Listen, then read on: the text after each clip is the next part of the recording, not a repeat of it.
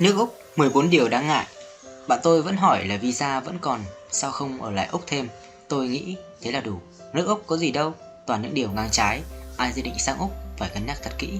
Một, Quan niệm về tình yêu và sex ngược đời. Dạo này, có đọc thông tin về một bạn trẻ gì đó của Việt Nam tự tin, khi ngang tuyên bố 27 tuổi tự hào, vẹn tròn chính tiết. Nếu ở Úc thì Swiss. Bạn nói nhỏ chuyện này thôi, hoặc nếu nói thì bảo mình 18 đôi mươi thôi. Thanh niên Úc thiếu thực tế lắm. Họ chẳng thèm cân đo vấn đề này đâu thậm chí sẽ tỏ ra rụt rè nếu biết thông tin này.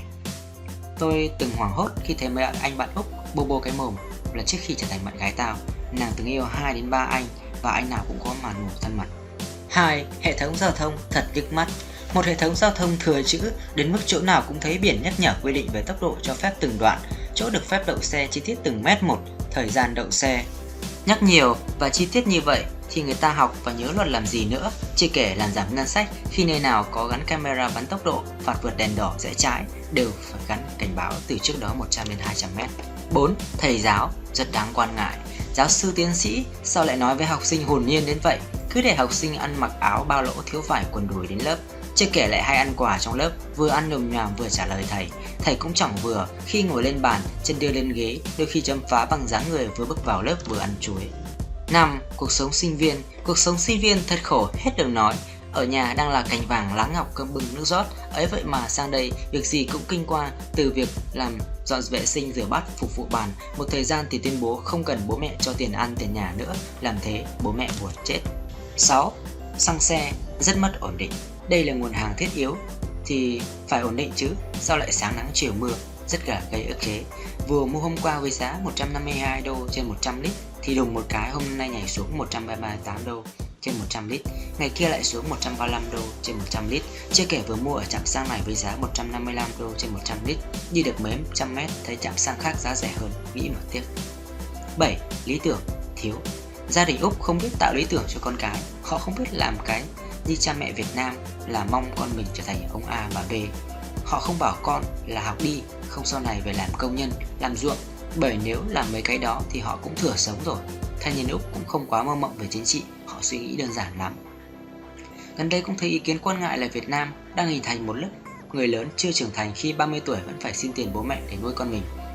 Úc tệ hơn, lớp người lớn 30 hoặc trên 30 chưa trưởng thành nhiều hơn nhiều họ vẫn phải xin tiền nhà nước hàng tháng để nuôi con và bản thân mình. Cứ như vậy bao giờ mới lớn chứ?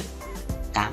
Không còn câu chuyện cổ tích Thỉnh thoảng thấy báo Việt Nam có bài giới thiệu về các bác đại gia Việt Nam thường biết vượt lên hoàn cảnh khi trước đây phải làm phục vụ trong nhà hàng chạy xe ôm nuôi lợn. Nhưng cái này mà giật tít bên Úc thì chẳng ai để ý. Vì thực chất một lượng lớn thanh niên Úc khi còn học cấp 3 hoặc đại học đều phải tự lập và bắt đầu kiếm tiền từ việc đứng bàn, rửa bát phục vụ ở các quán đồ ăn nhanh đưa pizza. Những người này không biết xấu hổ. Khi suốt ngày hoanh hoang kể về các công việc này, thỉnh thoảng lại cười sung sướng, đến là chịu với suy nghĩ ngược đời. Đất, hoang phí. Kiến trúc hiện đại thì nhà nhà phải mọc lên, nhà máy, xí nghiệp khắp nơi, như vậy mới không thấy phí đất đai. Nhìn Úc xem, thật là lãng phí, một vùng rộng lớn toàn cây cối, cỏ và chăn nuôi gia súc, nhìn mà tiếc, mình mà được quy hoạch thì biến hết thành đất ở, khu công nghiệp. 10. Trẻ nhỏ, quá mạo hiểm với sức khỏe Trẻ nhỏ vừa khi mới sinh ra hoặc nhỏ là cần được chăm sóc, giữ gìn cẩn thận khỏi nắng, gió và bụi bẩn. Những đời ở Úc thì tôi thường bắt gặp trong các chuyến đi chơi xa là hình ảnh những ông bố bà mẹ đang con còn đỏ hỏn nằm trên đồi gió lang thang trên biển. Làm vậy các cháu bị cảm nắng, cảm gió thì sao? Tiếp theo, trẻ con cho đi nhà trẻ là vấn đề hết sức nguy hại khi thấy các trò toàn tiếp xúc với cát, đất cây cối. Về đến nhà nhìn mặt mũi quần áo, bám bẩn thôi rồi.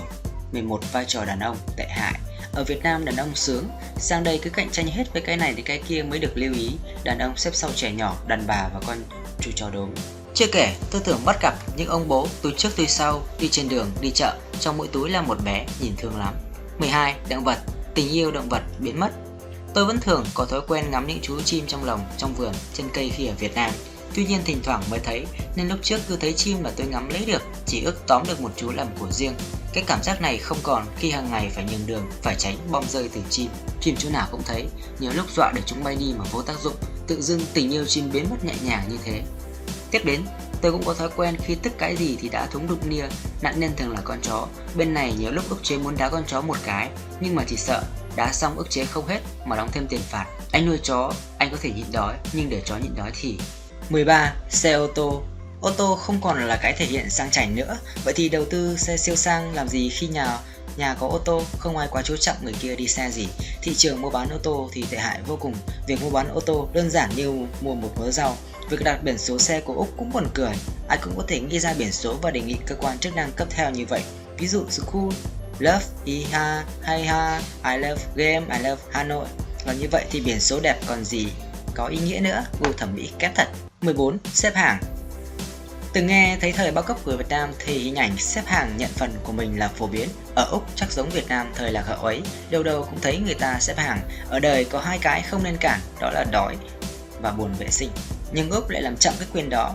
Khi đến việc đi vệ sinh hoặc uống cốc cà phê, ăn cái bánh cũng phải xếp hàng. Còn nhiều điều nữa mà tôi cũng không nghĩ ra được hết ở đây trong một lúc như thế này. Cứ để bao giờ có thời gian thì lại bổ sung tiếp vậy.